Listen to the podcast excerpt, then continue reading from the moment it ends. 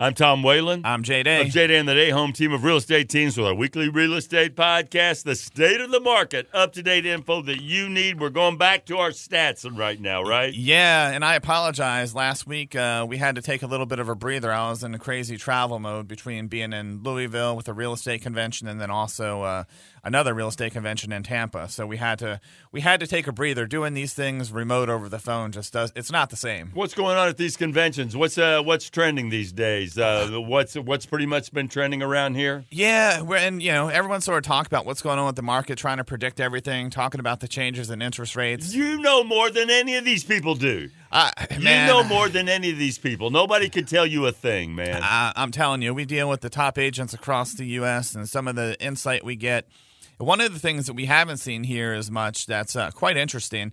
We were with some friends in um, Colorado, and there's big corporate entities that are actually coming in and buying entire single family home subdivisions and townhome subdivisions, like buying 60 homes at a pop. Um, and so they're, they're, they're seeing that as an asset. This is going to no, pay off for no, us one day. No, they're turning them all into rentals. Oh, is that right? Yeah, man, that's no. I've not seen anything like that. Yeah, we don't see anything massive like that around here. But we've had some friends in Florida, Colorado, some other states, and I'm talking they're picking up you know 60 units at a time.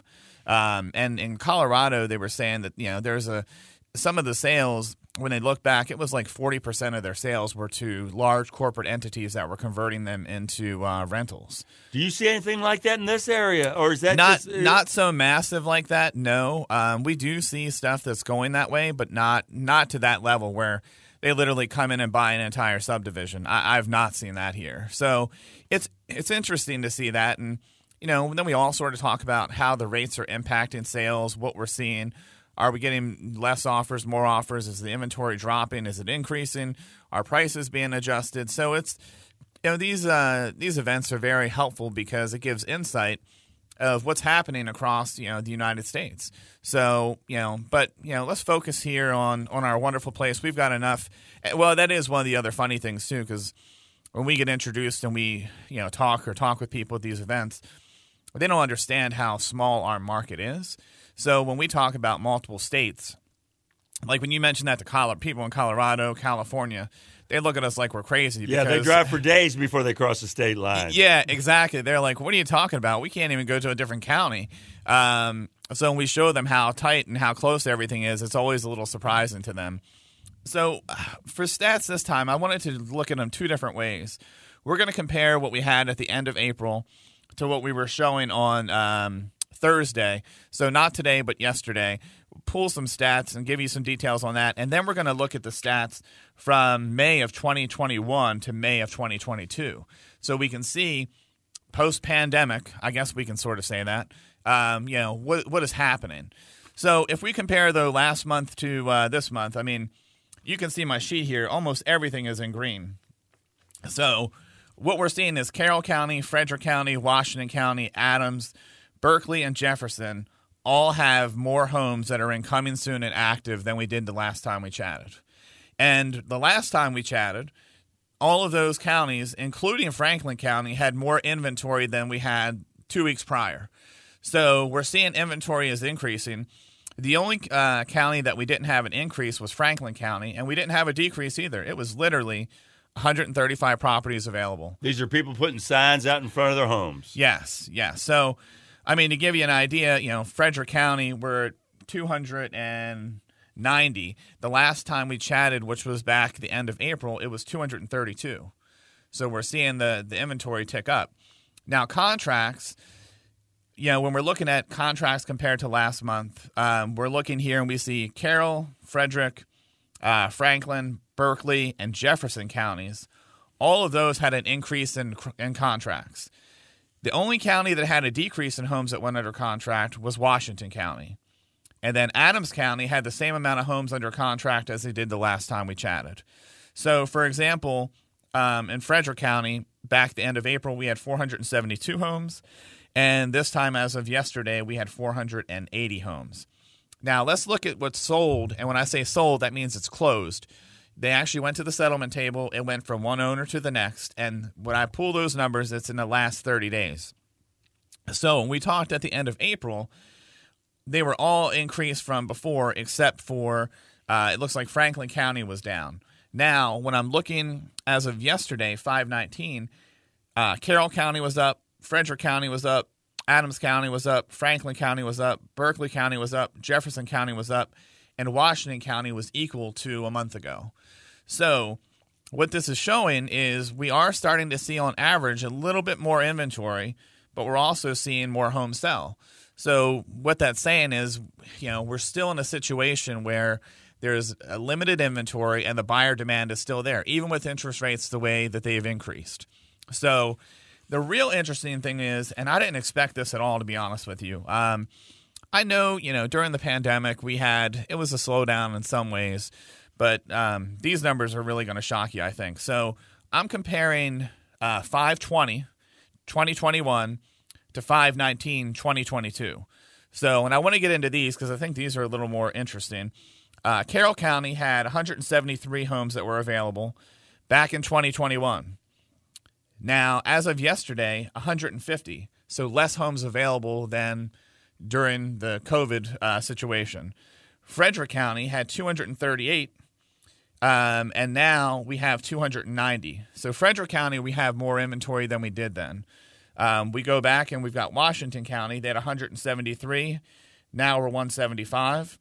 Adams County was 74. Now we're at 105. Franklin County was at 156. Now we're at 135. So there's a decrease there. Berkeley County was 120. Um, now we're at 169. Jefferson County was 79, and now we're at 66. So it's a mixed match. I mean, there's some that are more inventory, some that are less. This is the part that got me the most, though contracts. In Carroll County, back in 2021, May 20th, 325 homes under contract. As of yesterday in Carroll County, 278. A lot less homes that are under contract. Um, Frederick County was 638. And now this year, as of yesterday, 480. So from 638 to 480. That's a lot less homes under contract. Yeah, Washington County 333, now 255. Um, Adams 218, now 164. Franklin 351, now 256. Berkeley 326, now 281. Jefferson 173, now 128. So every single county is down in contracts when you compare the end of May, uh, you know, almost the end of May, the 21st or 19th all and compared back to the 20th of last year. That one really surprised me. It's I mean, we didn't have green in any of those. It's the contracts are down. Period. Uh, that just means there people just aren't being able to, able to they're, they're not financing. They're not being able to come through at the end. They're, no, they're just not. There's just not as many homes going under contract. So, I mean, and it's interesting. So we can look at numbers and we can talk statistics all day long, but you know, real life situation, what we're seeing now and again, there's pockets. So, you know, and I mentioned this before, like New Market is still sort of crazy right now, um, but there are pockets. So, what we're seeing, and we'll get into this in more detail in the next podcast, but we are seeing inventory numbers are ticking up a little bit. The days on market are ticking up a little bit, and the interest rates have ticked up a lot. We talked about that on the last podcast from from where they were. You know, we're in the fives, and you know sometimes we're seeing some in the in the low sixes and you know we're going from you know the low threes, so they've almost doubled. Um, so we're seeing a big change with that. And typically, what normally happens is when you see the interest rates go up, the sales prices go down. But guess what's not happening? The sales prices are still not going down. We're still seeing an increase in sales price. But for example, let's say that you were going to sell your house and we were going to list it maybe, you know, six months ago and I'm just talking in hypotheticals here. Is let's say your house would have sold for five hundred thousand, or your neighbor's house sold for five hundred thousand then, and then we would have probably tested the waters and maybe tried to sell yours for five twenty five, and it probably would have got five twenty five or maybe more. Now, if your neighbor's house sells for that, you're not seeing that big jump, that big appreciation. But you know, maybe it sold for 500. Now yours will sell for 505, but it's not selling for 495. It's not dropping but it's not having these quantum leaps to the next level, if that makes sense. Sure. I understand. And, and it's making it really interesting. Like I said, we're going to talk about it in the next podcast because, you know, anyone that listens to the news or anyone that leaves their house, you know, gas prices are up, groceries are up, people are talking about inflation, recession. So, you know, what does that do for real estate is really the big question. And, you know, we're going to talk about that a little bit. We're going to talk about you know, if you're if you're a buyer, if you've been on the fence for a while, you know, should you wait? Are you going to see prices decrease or they continue to increase? What's going to happen with the interest rates? Again, I don't have a crystal ball, but I'll give my opinion, and You're we can pretty talk good about at it. You're pretty good at it. uh, we we've been doing pretty good with predicting what's going to happen. Um, and I'm going to look at historical data and we're going to go over some things. But, you know, the bottom line is if you're out there and you're thinking about buying or selling, in my opinion, it is still a good time. Um, selling, you're going to, you know, you're still going to get a great amount of money. Your house may not sell in three days, it may take, you know, 10. You're not going to get 20 offers, you may get three, but you're still going to get, you know, some really high numbers. And if you're a buyer, you know, yes, interest rates are up from where they were, but if you waited, you know, there's not much you can really do. And we're going to talk on the next podcast to where interest rates were before. We're still low. It's just everyone got spoiled and was used to these numbers that were in the threes, and we're not there anymore. But there's no sign that the interest rates are going to drop. So if you're thinking about it and waiting for things to adjust, that may not be the smartest move. But you know, you can reach out to us at any time. You go to our website, dayhometeam.com, fill out a form on there. We'll be more than happy to chat with you. And again, it's no obligation. We're not forcing anybody to do anything. We'll respect everyone's opinion. I get people that say, I'm waiting for the market to crash. I'm waiting for this to happen. I'm waiting for the bubble to burst. And if they don't want to discuss, you know, why I don't think the bubble's going to burst, we're not going to push anybody to do anything. We're like, okay, we respect your thoughts.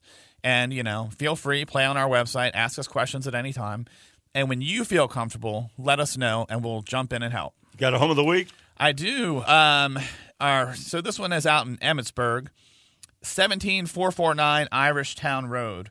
Uh, this one literally just came on the market today, 550000 I'll give you some details on it. So, one level living at its best, it's a ranch style home on 15.53 private acres, showcasing uh, st- stunning mountain views. Interior highlights of the home include hardwood floors, large windows, giving tons of natural light.